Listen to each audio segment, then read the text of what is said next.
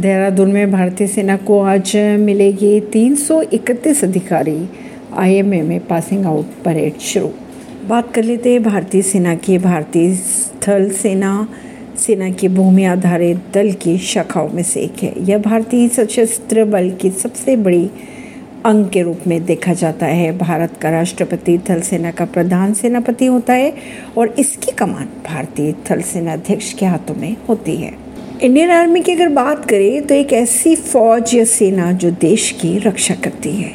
Indian army का full form की अगर बात की जाए तो अलर्ट, रेगुलर, मोबिलिटी, यंग कहा जाता है और इसका मतलब ये होता है कि युवाओं की ऐसी फौज या सेना जो दुश्मन की हर हर हरकत पर नज़र रखे हुए होती है। इंडियन आर्मी में अगर प्रकार की बात की जाए तो ये तीन हिस्सों में बांटा गया है, जैसे कि भारतीय सेना, भारतीय नौसेना और भारतीय वायुसेना के। अगर इंडियन आर्मी में सबसे बड़े पद की बात की जाए तो भारतीय थल सेना में आधिकारिक तौर पर सबसे ऊँचा पद होता है फ़ील्ड मार्शल का।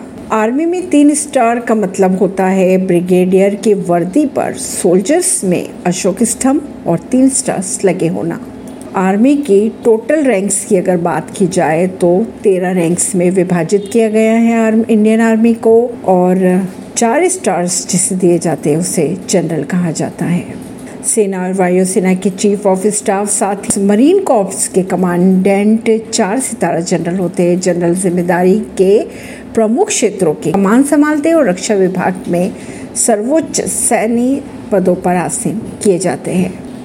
अगर बात करें आई आईएमए की तो भारतीय सेना को आज मिल जाएगी तीन सौ इकतीस युवा अफसरों की टोली। बहुत ही बेहद कड़ा प्रशिक्षण लेकर देश सेवा में होंगे तैनात। देश के भावी सैन्य अफसर सरहद की रक्षा करते हैं भारतीय सेना अकादमी, यानी कि आईएमए में आज होने वाली पासिंग आउट परेड के बाद भारतीय सेना को 331 अफसरों की टोली मिलेगी। इसके अलावा सात मित्र देशों के बयालीस कैडेट भी आईएमए से कड़ा प्रशिक्षण लेकर अपनी अपनी सेना के हिस्सा बनेंगे। सेना प्रमुख के अनुसार निरीक्षण अधिकारी परेड की सलामी लेंगे। पासिंग आउट परेड से हो सकती है घोड़ा बग्गी की विदाई। भारतीय सैन्य अकादमी की पासिंग आउट परेड में अब घोड़ा बग्गी नहीं दिखाई देगी।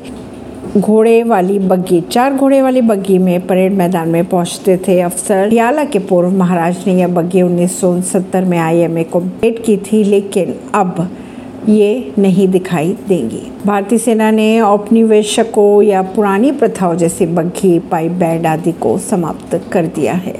अब नहीं दिखाई देगी पासिंग आउट परेड में घोड़ा बग्घी। ऐसी ही खबरों को जानने के लिए जुड़े रहिए जनता सरिश्ता पॉडकास्ट से। परवीन दिल्ली से।